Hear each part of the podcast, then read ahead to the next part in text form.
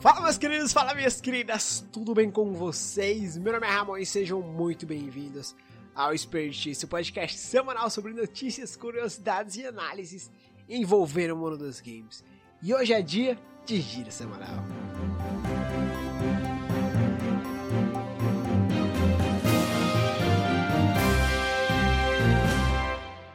Você aí conhece Ghost Runner? Esse jogo frenético de ação, com elementos de parkour, desafios e construídos um interessante design cyberpunk? Pois é, mesmo não tendo maestria o suficiente para ser um AAA, seus conceitos parecem bem promissores. E desde seu lançamento em maio do ano passado, o game teve uma recepção muito calorosa e desde então tem rolado muito interesse em torno da obra. A editora 505 Games, ou 505, fomentou esse interesse e apostou no possível potencial do game. E após muita espera em negociações, finalmente adquiriu os direitos de Ghost Runner por uma bagatelita de 5 milhões de euros, equivalente a cerca de 33 milhões de reais. As negociações foram feitas com a distribuidora do game, o estúdio polonês Howling Games. Com o negócio fechado e o game em mãos, podemos esperar investimentos para expandir o estúdio da produção. Futuramente, quem sabe, teremos DLCs do game, além de uma versão melhorada para a nova geração de consoles, coisas que já estavam previstas para se fazer. Com a compra, a companhia 505 Games tem em seu arsenal Death Stranding, Control, Terraria e agora Ghost Run, todos títulos de muito peso e relevantes. Se você ficou interessado, Ghost Runner está disponível para jogar nos consoles e PC, então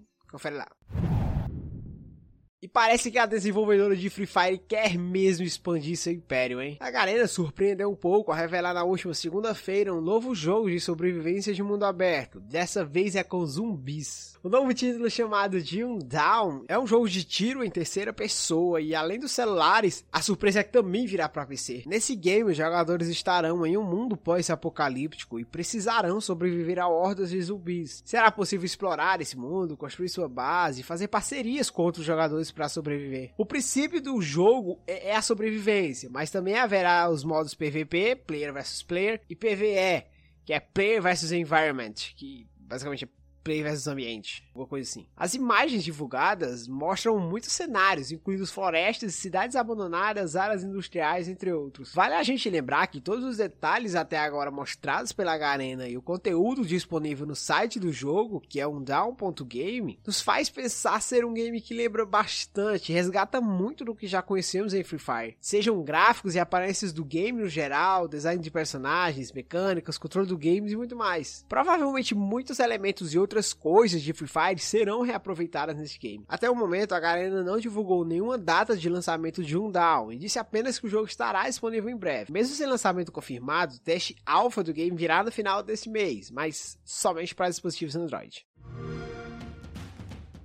Esse Xbox Game Pass de abril tem muita novidade para agradar todos os gostos. A começar por GTA V. É, meus amigos, essa é uma das maiores novidades. Um dos jogos mais famosos e queridos dos gamers vai voltar ao catálogo depois de ter saído em maio do ano passado. E quem não lembra daquelas gameplays falsas de GTA V rodando no celular? Pois é, esse sonho finalmente vai ser verdade agora. Além dos consoles, o game vai poder ser jogado em celulares Android também, com o Xbox Cloud, a partir do dia 8 de abril, que no caso já passou. Também no dia 8 de abril, Zombie Army 4 chega ao catálogo para consoles, PC e Android. Já em 12 de abril, NTL 21 chega ao Game Pass para os consoles, enquanto no dia 15 serão duas novidades: Rain Your Parody para consoles, PC e Xbox Cloud e Pathway, somente para PC. A última novidade anunciada é MLB The Show 21, um jogo original da Sony e produzido pela PlayStation Studios, que chega à versão de consoles e Xbox Cloud em 20 de abril. A parte boa desse game é que ele terá crossplay com PS4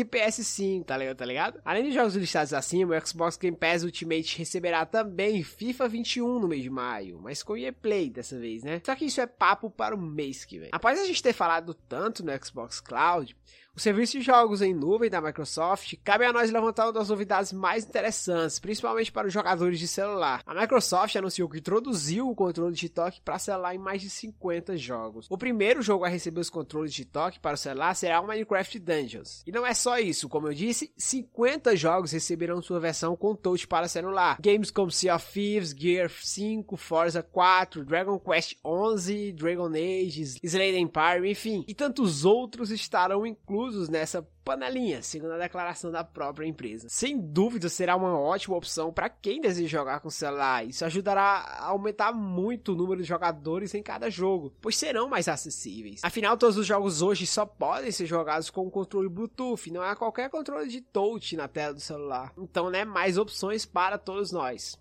Ponto para a Microsoft.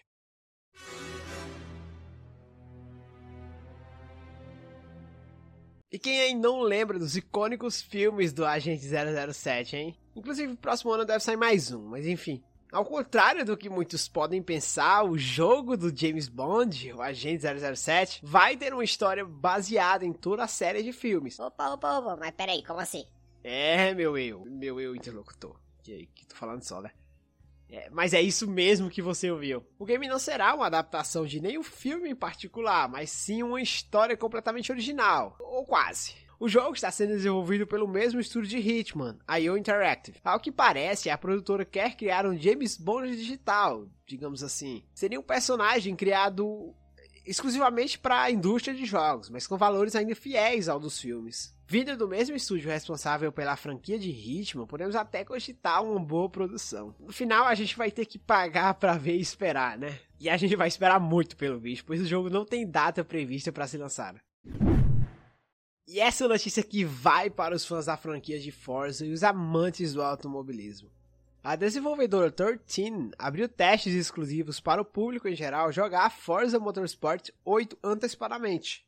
Com esses testes, a companhia pretende coletar o feedback dos usuários, visando melhorar a experiência de gameplay, segundo declarou o diretor executivo Chris Esaki. Até agora, só testes internos estão sendo feitos, onde somente funcionários dos estúdios Xbox jogam a versão atual do game. A prévia do jogo será liberada para aqueles que tiverem registrados nos painéis da franquia, digamos assim. Para participar, você precisa ter mais de 18 anos e preencher o formulário da 13 em inglês. Ele é bem simples e pode ser respondido em poucos minutos. E vale lembrar que é a única forma de garantir uma vaga para testar o game. A 13 promete que o jogo aproveitará muito da nova geração de consoles e irá rodar em 4K e 60 FPS, além de trazer efeitos gráficos com ray tracing em tempo real. Lembrando também que, assim como os outros jogos da Xbox Game Studios, o game será lançado diretamente no serviço Xbox Game Pass. Não deve demorar muito para os testes chegarem ao público. Se os interessados devem se inscrever logo para participar, né? Fique tranquilo que a gente vai deixar o link na descrição para quem quiser aproveitar.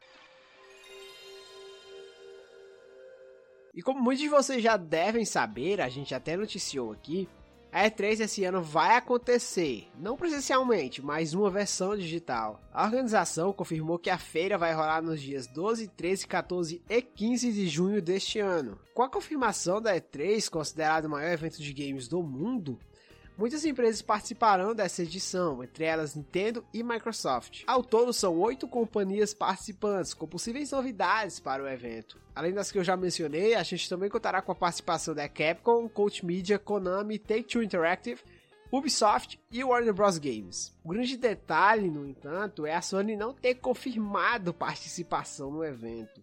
Este já seria o segundo ano seguido que a PlayStation estaria por fora do evento. Essa é uma mudança bem radical, pois a Sony sempre foi fiel ao evento, tendo participado da primeira edição em 1995 para anunciar o primeiro PlayStation. E desde então, usou E3 para revelar detalhes de seus próximos consoles e muitas novidades. Na E3 de 2013, a empresa teve um grande momento ao anunciar o PS4. O sucesso trilhou seu lugar de liderança na geração passada de jogos, superando o Xbox. Mas apesar do histórico com o evento, ao que parece, a Sony quer optar por ter seus próprios eventos digitais e globais.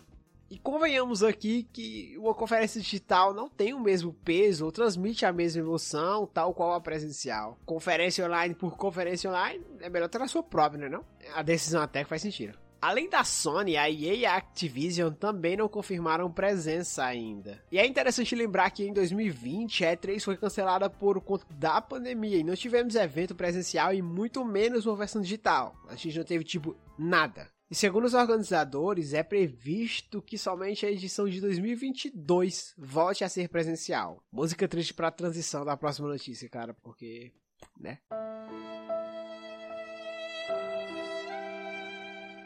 E agora uma pequena curiosidade sobre o quanto as pessoas estão jogando. O levantamento anual feito pela PGB, Pesquisa Game Brasil, mostrou que os brasileiros estão jogando bem mais, muito mais. De acordo com a pesquisa, 75,8% dos jogadores brasileiros afirmam ter jogado mais durante a pandemia. A pesquisa foi realizada com 12.498 pessoas em 27 estados e também trouxe outros dados sobre principais sexos, classe social, idade, interesses e hábitos do game brasileiro. A edição deste ano se mostrou muito interessante, mostrando diretamente o efeito do isolamento social nos jogos. Se realmente pararmos para pensar, os games se tornaram um dos principais entretenimentos desde a pandemia vimos a ascensão de um público forte, pessoas que nunca imaginaríamos antes jogando. Muitas outras coisas interessantes e peculiares também foram reveladas sobre os hábitos dos gamers brasileiros. A maior parte do público gamer é casual, onde eles preferem sempre jogar do celular por ser mais fácil e acessível. Outra coisa interessante revelada e que se mostra bem verdade é que o gamer brasileiro sempre acha um jeito para jogar. Seria o jeitinho brasileiro, desde jogos gratuitos ou baixar pirata, continuar jogando em consoles antigos ou foca em jogar apenas os poucos títulos que tem acesso quando não pode comprar. A pesquisa também mostrou que o público gamer infantil cresceu 6,4% em relação ao ano passado. E a parte mais interessante é que os pais passaram a jogar mais com seus filhos, cerca de 83,8% dos responsáveis jogam junto com suas crianças, um aumento de 3,4% em relação ao ano passado. Boa parte dessa aceitação dos pais com os jogos é uma consequência da fama dos esportes. Tá, tá, Capitão Love, já sabíamos desse aumento de público jogadores, mas